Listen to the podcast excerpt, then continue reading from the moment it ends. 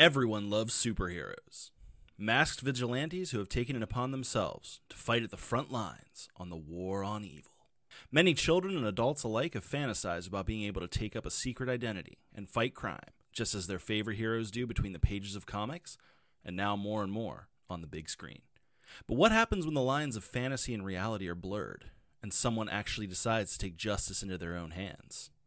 Today, we're looking at real life vigilantes, from everyday people placed in extraordinary situations to organizations that are formed to protect their communities, to the ones who decided to live out their costumed, comic inspired fantasies.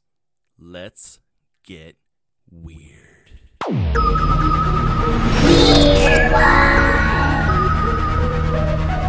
What's up, weirdos? It is time to let your mind melt into a glorious puddle of strangeness as you have found yourself in the Weirdoverse. I'm your host, JD Ross, and you are tuned into Weird Wide, your favorite digital cult. Hope everyone had a great holiday season. Uh, it is good to be back. I took a little bit of time off. Uh, I got to relax a little bit, hang out with the family, loved it. But here we are. Another year has passed. We're all a little bit older, hopefully a little bit wiser. Hopefully, you didn't already fuck up your year. I'm feeling pretty good about 2023, so uh, let's see what absolute madness the universe is planning on throwing at us this year. You know, while we're on the subject of New Year's, uh, why don't we check in with everyone's favorite little disembodied alien, Larry? Larry, how are your New Year's resolutions coming along so far? Well, you know, I've really been wanting to just get back to basics this year, so I've decided that my resolution is going to be more cattle mutilation. Well, I guess there isn't a hard line rule that says you can't use your resolution for bad instead of good. Who said anything about bad? Well, I mean, I wouldn't say mutilating cattle is good. Yeah, this is just another illustration of how you are just an unevolved monkey. Well, maybe enlighten us a little bit then. What what is it with aliens and cattle mutilation anyway? You just wouldn't get it. Well, that seems like another episode for another day. So without further ado, let's get into today's topic. Today we're looking into real life examples of vigilantes. So I gotta be honest, uh, this topic kind of snuck up on me a little bit. I didn't have the idea in my mind at all. Uh, I was actually kind of not sure what I was gonna do uh, for you know for the comeback for uh, 2023. Uh, and I was taking taking all the Christmas stuff down, and I'm listening to music as one does. Well, I happen to be listening to a band called Calabrese. I think they're out of Arizona. Uh, horror punk band, fucking awesome. Check them out. but a song of theirs popped up called "I Wanna Be a Vigilante," which fucking badass song but it had me kind of in the moment like, huh, I wonder if there actually have been people, you know, that have like taken on a vigilante role and went out to stop crime. As it turns out, that particular rabbit hole ran a lot deeper than I originally expected. Like, we've all had the fantasy, you know, especially in this world where we're constantly inundated by everything superhero on the daily. Uh, we've all imagined how badass it would be to swing across webs in New York, uh, or drive around Gotham the Batmobile, or even just fucking fly. I mean, how many of us would love to fly? I wish I could fly. To kind of illustrate just how in our own minds the uh, superhero idea is, the superhero movie genre as an industry on its own is worth an estimated $3.19 billion you know there's the nostalgia factor for older generations that grew up reading the comics and newer generations connecting you know the same way with the you know with their you know their parents and stuff by meeting these characters on the big screen. So superheroes are definitely in our mind. For most of us though the fantasy is enough. You know most of us are just trying to get through the workday and get home. But there's a tiny portion of the population that for one reason or another who have decided not only to embrace the superhero culture but to actually live out that fantasy in the real world. So let's take off the mask and let's dive in and see who these real world superheroes really are. So there's a wide variety in the vigilante category. You know, there's like definitely the vigilante versus superhero concepts. So we're going to kind of look at both. We're going to start with some of the more I'm going to say normal vigilantes and just kind of let it get weirder and weirder as it goes. So we're going to start with a town in Missouri called Skidmore. Now, Skidmore had a problem with a local bully named Ken McElroy. He was born in 1934, and the issue ultimately came to a head in the 1980s. Now, McElroy, he apparently, from what I could tell, went completely beyond being just a local pain in the ass. This dude had an insane amount of criminal accusations of all manner assault, statutory rape, child molestation, arson, attempted murder, hog and cattle rustling, burglary, arson, and animal cruelty, just to name a few. In total, he was indicted 21 times. The problem is he kept getting off. He never like nothing stuck to him. He was literally like this Teflon Don motherfucker. I'm just like totally picturing you because of like the time frame he like kind of grew up and like the time he went through. I'm really picturing like a cartoon villain version of a human. Yeah, Ken's here, see? Yeah, I see, you got some cattle. I'm gonna take them cattle, see? What Ken says go, see? That's what I'm picturing. Now, after years of terrifying the town, time finally came in 1980 where the town had had enough. He's at a local grocery store owned by a fellow named Ernest Bo Bowenkamp. Oh, that's clever. You know, it's like uh, Bowenkamp. Hey, it's old Bo. It's Bo. You know, that's nice. That's cute. One of McElroy's kids was accused of stealing candy by one of the clerks at the store.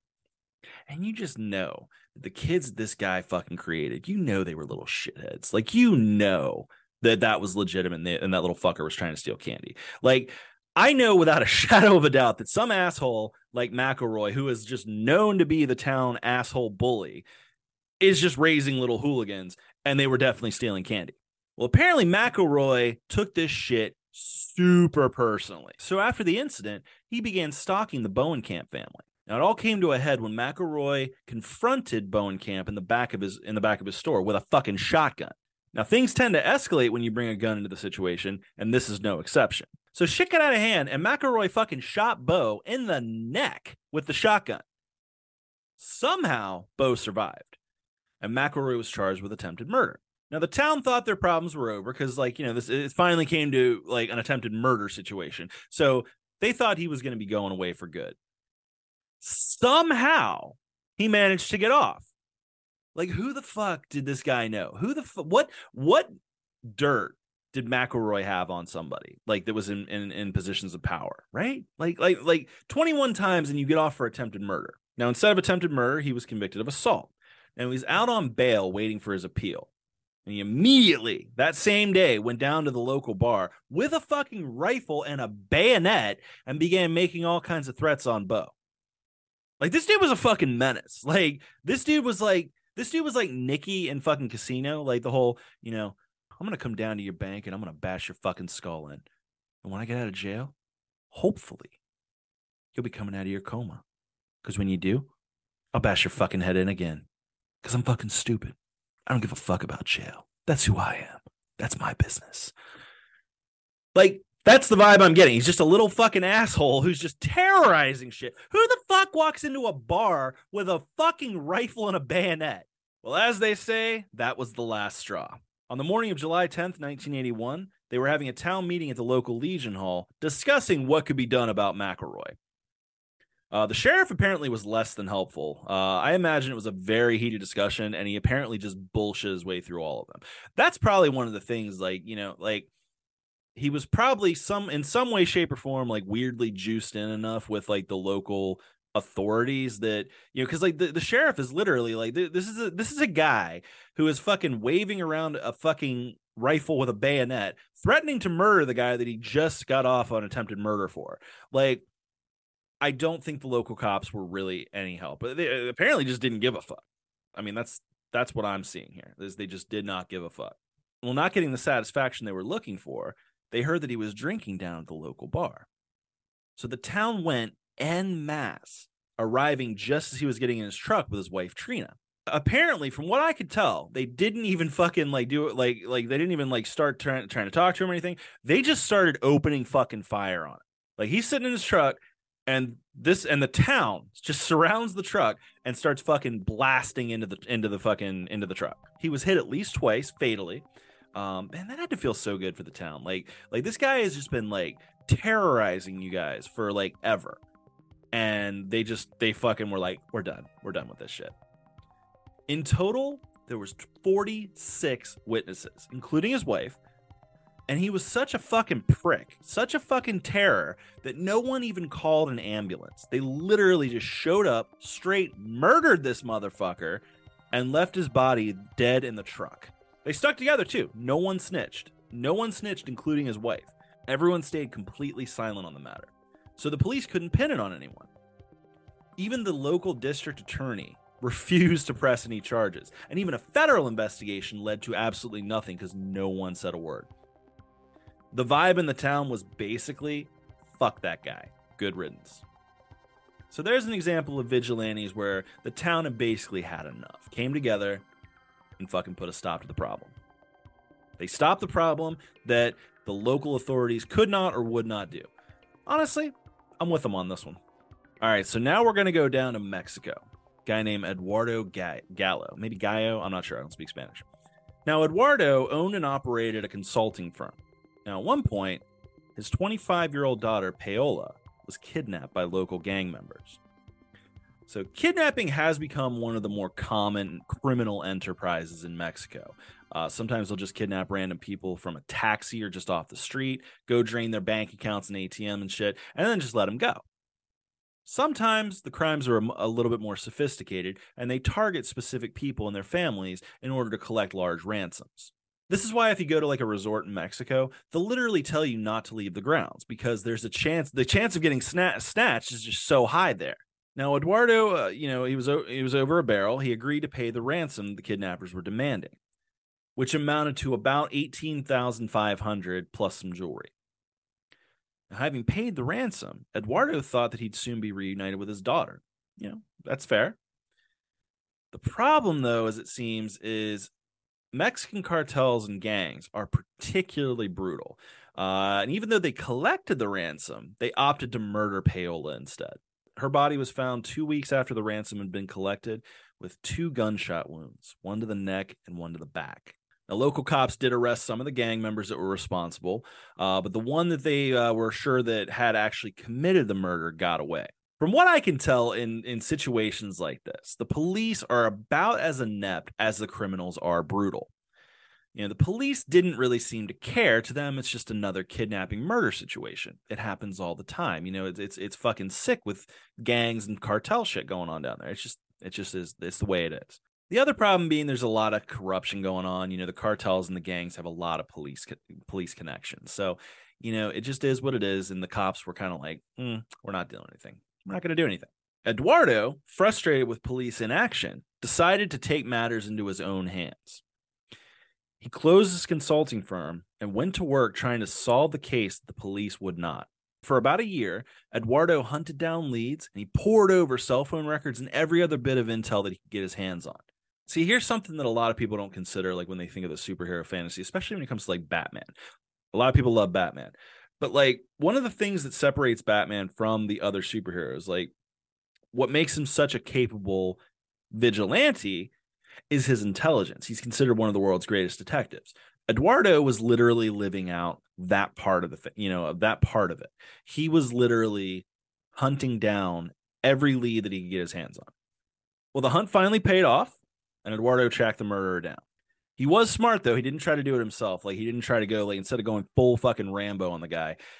What he did is he helped the cops at that point set up the arrest. Apparently, like it's just super easy. Uh, you know, if it, if it's super chill, the cops down there will be like, yeah, all right, we'll do something. Uh, yeah, but like if they, but if they have to do any actual legwork, like the cops weren't gonna do a year's worth of investigating that Eduardo did. Just weren't gonna do it. The murderer was finally captured, and Eduardo got his revenge. I don't know what he's doing now. As far as I know, he's still alive and still doing well. I hope he's doing well. I hope uh, you know that it's terrible, and I hope that uh, I hope Eduardo is able to find peace with that, and I hope he's doing well these days. All right, now we're heading to Germany, 1980. A lot of this shit happens in the 80s. You're going to see a lot of 70s, 80s stuff going on. Woman named Marianne Bachmeier. Now, Marianne had a daughter named Anna, and Anna was only seven years old. And Anna was sexually assaulted and murdered by a 35 year old butcher named Klaus Grabowski. Never trust a Klaus. You cannot trust a Klaus. Now, while Klaus did admit to the murder, during the trial, Klaus continuously blamed Anna for the murder, saying that she was trying to extort money from him. Remember, Anna is seven, seven years old. She is seven. She was raped and murdered by someone, and this sick piece of shit continues to fucking just say it was Anna's fault continues to gaslight the entire situation and say that it was Anna's fault that she was uh, fucking sexually assaulted and murdered. Also, the excuse is absolute horseshit. Who the fuck? What what 7-year-old even begins to know how to extort money from an entire ass adult? Like it just seems like the most ridiculously conceived excuse ever. Like you know, if if you're gonna fucking murder a seven year old, at least have the balls to fucking just like stand by it, I guess. Like, but don't sit there and be like, no, no, no, no.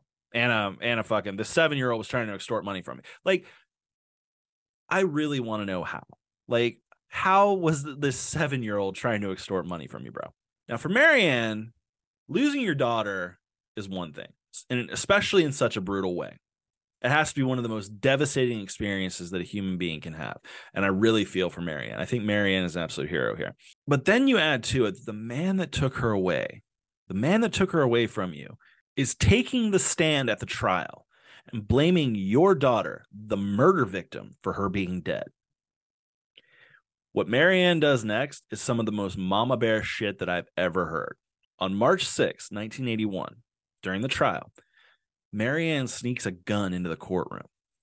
Now, at one point during the trial, she jumps up, pulls the gun out, and fucking shoots him seven times in the back of the head. Seven shots, seven years, Anna, and that Anna was alive. Maybe not intentional, but it is very poetic. I think it's very poetic what happened there, the way that the way that played out. I gotta wonder if she'd been practicing because, like, I imagine it was quick, like, pow, pow, pow, you know what I mean? Like, she had to have rattled like the shots off quick, right? Like seven shots like that. And seven headshots is pretty fucking impressive, unless she managed to get like right up on him, like right up to him and pull the trigger as many times as she could before she was stopped. I can't imagine she just like you know from the back of the courtroom started fucking shooting. She would have hit somebody else, and and I didn't read anything about her having hit anybody else. Now, of course, Marianne was arrested. Of course, I mean she she did murder a guy. She was sentenced to six years, but only served three. In my opinion, she should have gotten a medal. Honestly, the fact that she made it through some of the trial anyway to even hear is bullshit. I feel like she should be given she should have been given a medal. Now, sadly, Marianne died of cancer in 1996, but she did get her revenge. All right, so we've covered some everyday people that have been put in situations they weren't expecting and how they dealt with it. Now let's take a look at some groups. Let's take a look at some organizations that dally in the vigilante realm. We're going south of the border again, this time to El Salvador. An organization called Sombra Negra. Sombra Negra has been on has been active on and off since at least 1989, possibly even before. They operate as sort of a paramilitary group. And they do is form fucking death squads whose intent is to hunt down criminals. Now, they're said to be mostly made up of ex cops and ex military, hence their training and strong tactical response presence. Now, the government of El Salvador has continued to claim that Sombra Negra is not under their control or influence, and they operate as a rogue element. Bit of a trigger warning here. If you got a weak stomach, you might not want to stick around, maybe skip ahead a little bit but you do not want to get on Sombra Negra's bad side. Now, they basically operate with an approach that matches or sometimes even exceeds the brutality of the gangs and the cartels. Very eye for an eye style. Like, okay, is it just the fucking heat down there or something that makes everything so intense? Like, everyone is intense when it, like, in, in crime and apparently law enforcement, it is just fucking intensity down there, man. Like, like everything in the crime world south of the border just seems so fucking over the top. Like Scarface was tame by comparison to the real thing. So when they capture gang or cartel members, what they do, their MO is to hold them hostage, blindfold them, and then tie their hands behind their backs. Think about every like interrogation and torture scene you've ever seen in a movie in every movie. Then the torture would begin, which would be hours at a time. And they would start removing body parts. Oftentimes, they remove tongues, genitals, hands, teeth, pretty much everything. I read somewhere they they would remove rectums. How the fuck? I don't even know how the fuck you do that. Like, I'm assuming you just fucking take a fucking knife and like kind of cut around the asshole and just fucking pull the asshole. I don't fucking know. I never done that shit. When they felt that their victim had taken enough carnage, when they felt that when they had taken it far enough, they would do the tiros de gracia or the shots of grace think like the coup de grace from uh, Kill Bill. You know, that could perform a coup de grace right now. You know, the final fucking shot. And what they would do, their mo with this part would be they would at point blank range point a machine gun at the base of the skull and just fucking open fire. Now it didn't stop there because what they would do is they would they they like to use their victims as as messages for other criminals and other cartel members. On the bodies, they would write messages like El idiota sufría una muerta lenta. Or this idiot suffered a slow death. I don't fucking speak Spanish, so if I fuck that up, I'm sorry. Any any of my Spanish speaking listeners, um, I did my best there. Several times they've stated they do what they do because they do not believe that the police can or will do what's necessary to keep crime in check. And that they're waging a campaign of social cleansing against the gangs. Pretty fucking intense, dude. Now, they are particularly keen on hunting down MS 13 gang members as well as their rivals, the 18th Street Gang.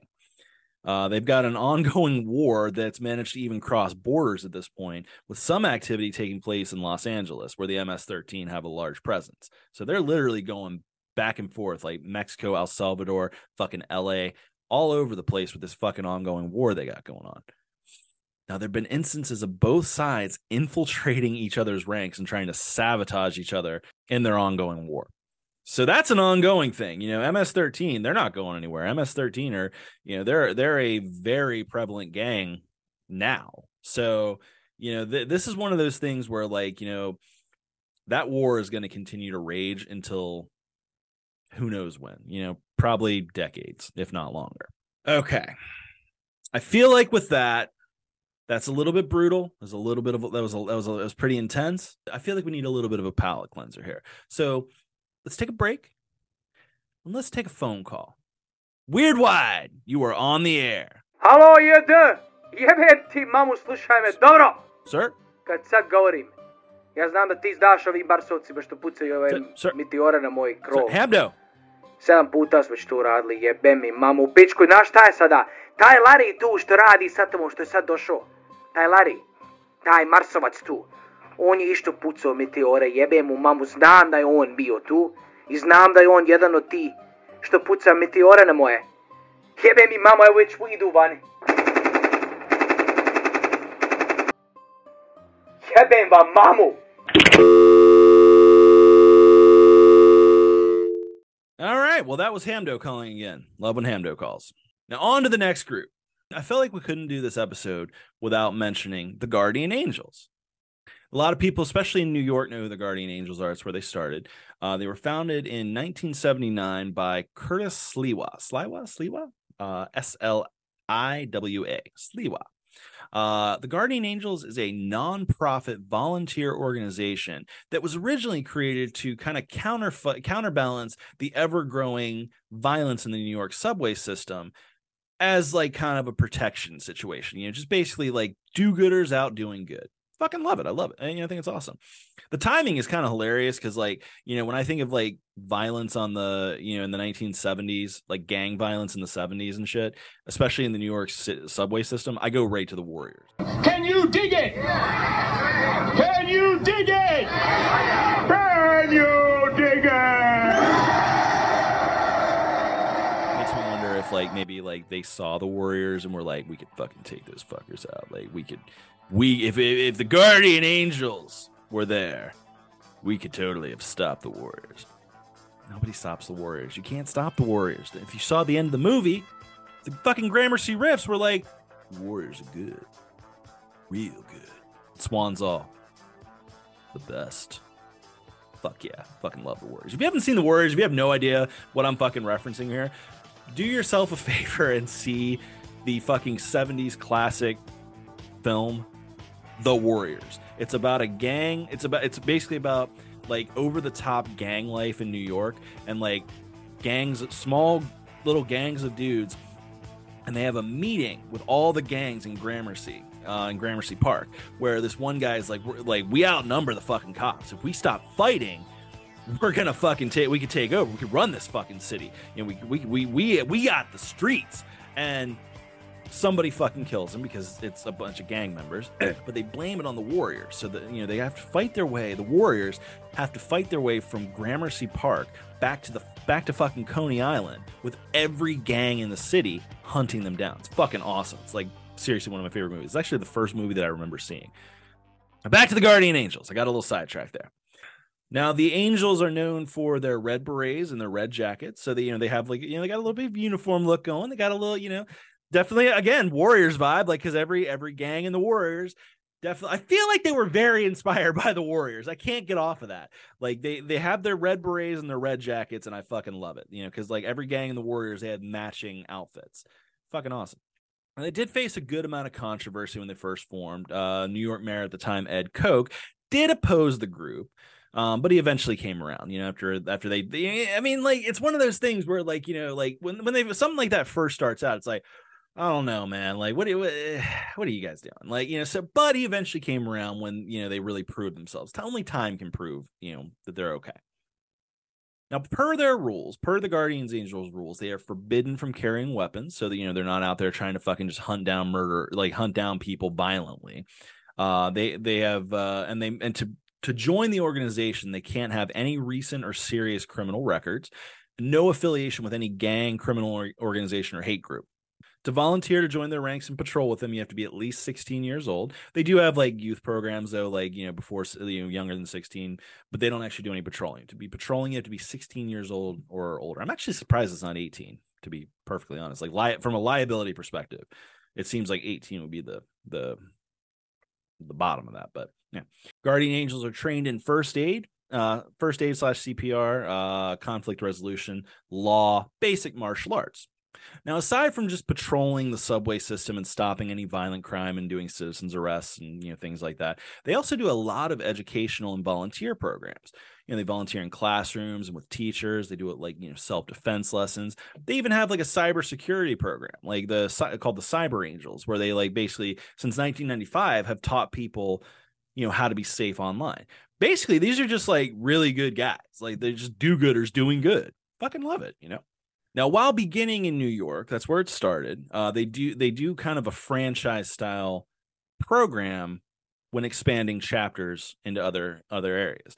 They they have chapters all over in pretty much every major city in the U.S. You know, Philadelphia, D.C., L.A., Miami, all over the place but they're actually at this point they're global like they're all over the world at this point um not everyone not all of them do like patrolling and all that but you know some do like a lot of the educational stuff like it's at this point at this point they're more like a symbol you know like they're they're they're very symbolic and so they're global do-gooders i fucking love it i think it's cool now of course while they are basically like you know squeaky clean good guys they are not without controversy uh, when first starting out, they actually set up fake rescues in New York subway system in order to gain publicity.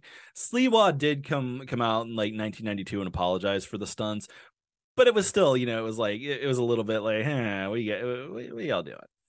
I personally don't even think it's such a bad thing. You know, as a fledgling organization, when you're first starting out and no one knows who the fuck you are, um, you know, they were legitimately out to do good, but they just weren't well known. They just didn't have a like a known presence. So I actually think it was kind of a smart move. They were doing guerrilla marketing. I think it's smart.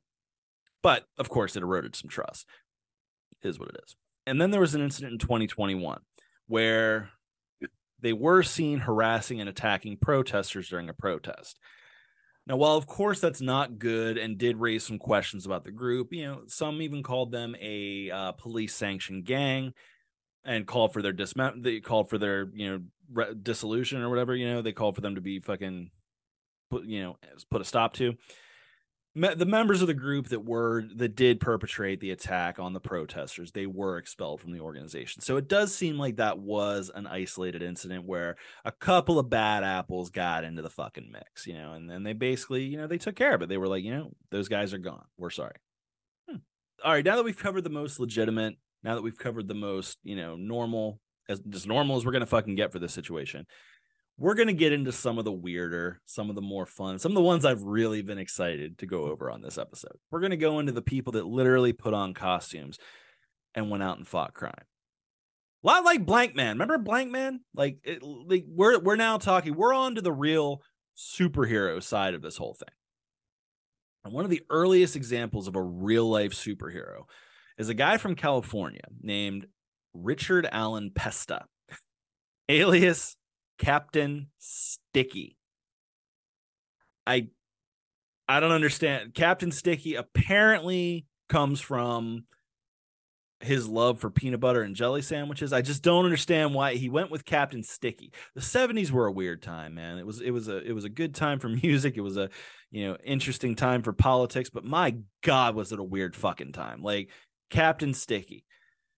Now, Captain Sticky would drive around the Sticky Mobile, and uh, he'd be clad in a blue jumpsuit and a gold cape uh, and gold boots, and he would, uh, you know, he campaign. He did a lot of protesting. I think I'm not sure if he actually fought any crime, but he like campaigned against abuses in nursing homes, uh, supplied information to the authorities on health insurance frauds, uh, and advocated for consumer rights. At one point, he even testified before the Federal Trade Commission in 1978 and Congress in 1979 while wearing his fucking sticky suit or whatever. What the fuck was it like, man? Like you just you just know like all these like late 70s politicians, all these fucking old fat white guys watching this motherfucker who actually looks like my uncle Steve. Like he, he looks like hauntingly like my uncle Steve.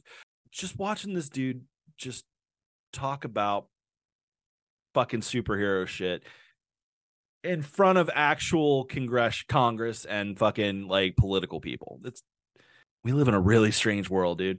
Now he was actually arrested in 1986 when uh, the house uh, when he rented his house to a film crew to shoot pornography. I don't really understand why uh why that was illegal like i don't i mean i feel like like porn is legal especially in california like that's where porn comes from is California and Florida.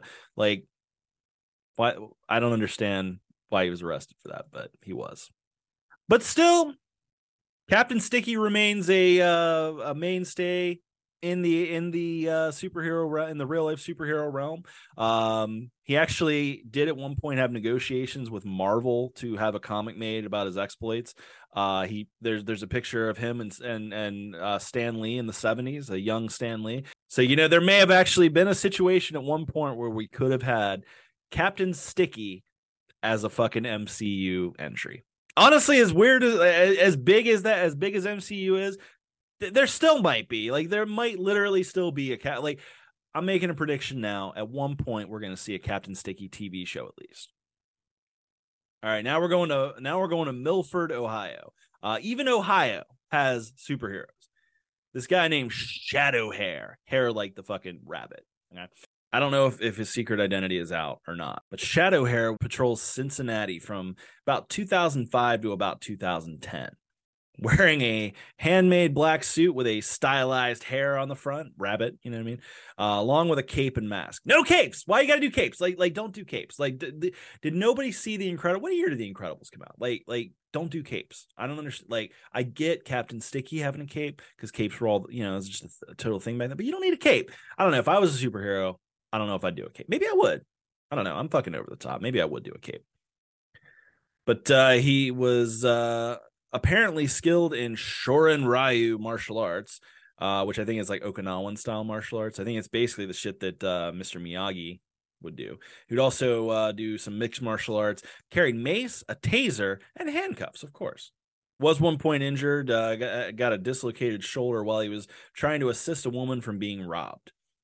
Uh, he would go to a lot of Cincinnati public events, uh, especially ones he suspected would turn violent, which I think is absolutely hilarious. Like this guy would literally just hang out at like big events, just kind of hoping for something to go down, just like mm, the city's eating itself alive.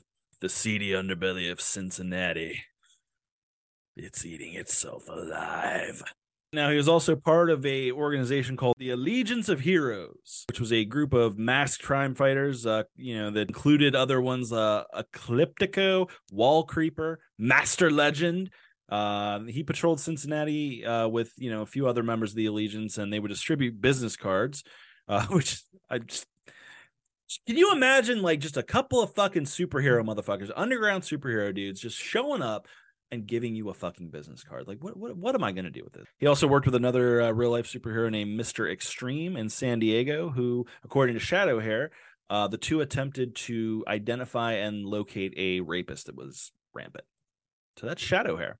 Now, this one I couldn't find a lot of uh, information on this guy, uh, Captain Oyster. Why is it always Captain? I don't understand the Captain thing. Captain Oyster, whose real name is apparently Liam Davenport, so he's well known. He's he, he- the mask has come off. Now he would patrol Queens, New York, looking for late night crimes to solve through intimidation and intellectual discourse.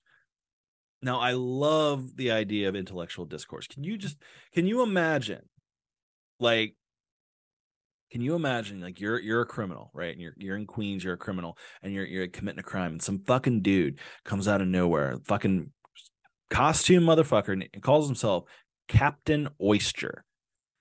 And instead of like beating the shit out of you, he just kind of like he kind of like like gives you like a look, he glares at you, and he's like, you know, kind of kind of like like like making it seem like he's gonna kick your ass at any moment. But then he starts like fucking throwing riddles at you or starts playing Jeopardy with you. Like, I don't even know what I'd say to that. And the final one that we're going to look at, the final set of masked heroes that we're going to look at, is an organization called the Rain City Superhero Movement. I got a little obsessed with these guys. So they were formed by uh, in Seattle by a guy named Phoenix Jones. Phoenix Jones is his alter ego. His real name is uh, Benjamin Fodor. This dude is fucking awesome. So fucking Phoenix Phoenix Jones. So this guy, he wears a black and gold like costume, got the mask over it and everything. Now he's a fucking mixed martial artist who who became Phoenix Jones initially wearing just a ski mask uh, to intervene in a public assault. Later added the full costume and the whole pseudonym and all that. He was active from 2011 to 2014. He was the leader of the Rain City superhero movement. Now, Phoenix Jones has stated that he decided that you know after uh, after a few incidents happened, he uh, decided you know, decided the police weren't doing enough. You know, again, like the city's eating itself, so he decided to take take matters into his own fucking hands. Went out there with a bulletproof vest, would wear have a stun baton, fucking pepper spray, tear gas, tear gas, hand handcuffs, and a first aid kit. You know, so he's out there. They're out there doing shit. Now he eventually got the whole movement together, which you know the Rain City superhero movement. Now they worked as a crime fighting brigade and as like kind of you know like activists to try to get crime to you know lower. But like several witnesses have just have like reported seeing them intervene in crimes on several occasions.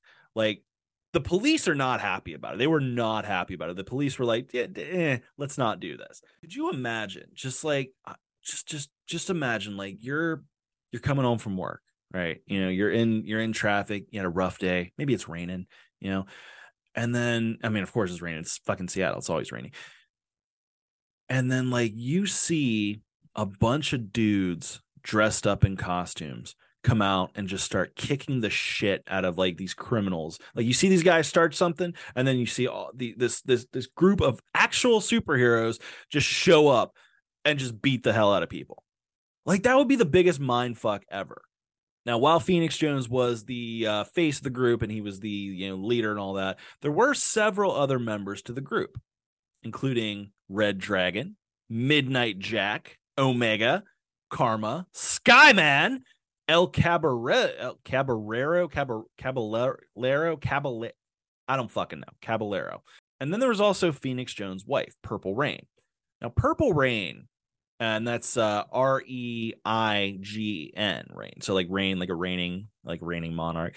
Purple Reign is cool as shit. Now, Purple Reign did wear the costume. She did, you know, kind of costume up, had her own thing. But like her whole thing was like she would work as like kind of intelligence and intel, like, you know, kind of support for the group. But her whole thing was advocacy because she had actually survived uh you know domestic violence and was like trying to like create a platform for stopping domestic violence. So like, you know, she became like Purple Reign was more of a she was more of a, uh, a symbol, you know, for the group, like like basically like something to rally behind. And they were actually married. Her and Phoenix Jones were actually married. And one thing I love about Purple Reign is I can't help but think that she kind of was inspired by uh the like because you know you know they all talk about like superhero movies you know they were big fans of it and I can't help but think that like Purple Reign was a little bit inspired by the uh, 80s Batman movie, the Tim Burton Batman, because uh, Prince did the soundtrack for it. Right? And obviously, you know, Purple Rain, Purple Rain, obviously a Prince song. I can't help but think that's where like the name comes from. I, I don't have that verified. Like you know, you know when she hit them with Purple Rain, you know everybody in the room was like, "Oh shit!" I bet, fucking bet. Now, of course, the group disbanded in uh, 2014. Uh, like I said, the police were not happy about it. They did not. They were. They were not about these fucking people. And the latest news on Phoenix Jones, aside from uh, splitting with uh, Purple Reign, was uh, in January 2020. Jones was actually arrested for allegedly selling MDMA to an undercover cop. So he also uh, was apparently he, he, and his accomplice that uh, were arrested uh, were in possession of four grams of cocaine. So it would appear that a superhero has become a villain. So and you know there's plenty of other uh there's plenty of other uh real life superheroes and different things like that uh that you know over the years over the various cities and locations that have been active. But i feel like the rain city superhero movement is one of the most interesting. And um that's where we stand on that. We we live in a world where there actually have been superheroes. And with superhero lore being such a massive thing these days who knows? We might end up with more superheroes. So I guess we just have to wait and see and see if we get more heroes. Only time will tell. Well, thanks for getting weird with me. Don't forget to tune in next week for another installment of Strangeness. Uh, if you want to, uh, you know, if you like what you're hearing, give the show a review on uh, Apple. Uh, give us a five star review. If you want, you can check me out on uh, Instagram and TikTok as Dudus Weirdo. Uh, hit me up on DMs if you want. Uh, if you got any ideas for uh, something you like to see, maybe you know, uh, maybe maybe you know somebody that decided to go blank man on this whole thing, and uh, you just want to tell me about it. Maybe you just want to say hi. Maybe you want to tell me I'm an asshole. Whatever you want to fucking tell me, that's cool. You can also email me at weirdwidepodcast at gmail.com. Uh, don't forget to tune in next week for more strangeness. And until then, keep it weird.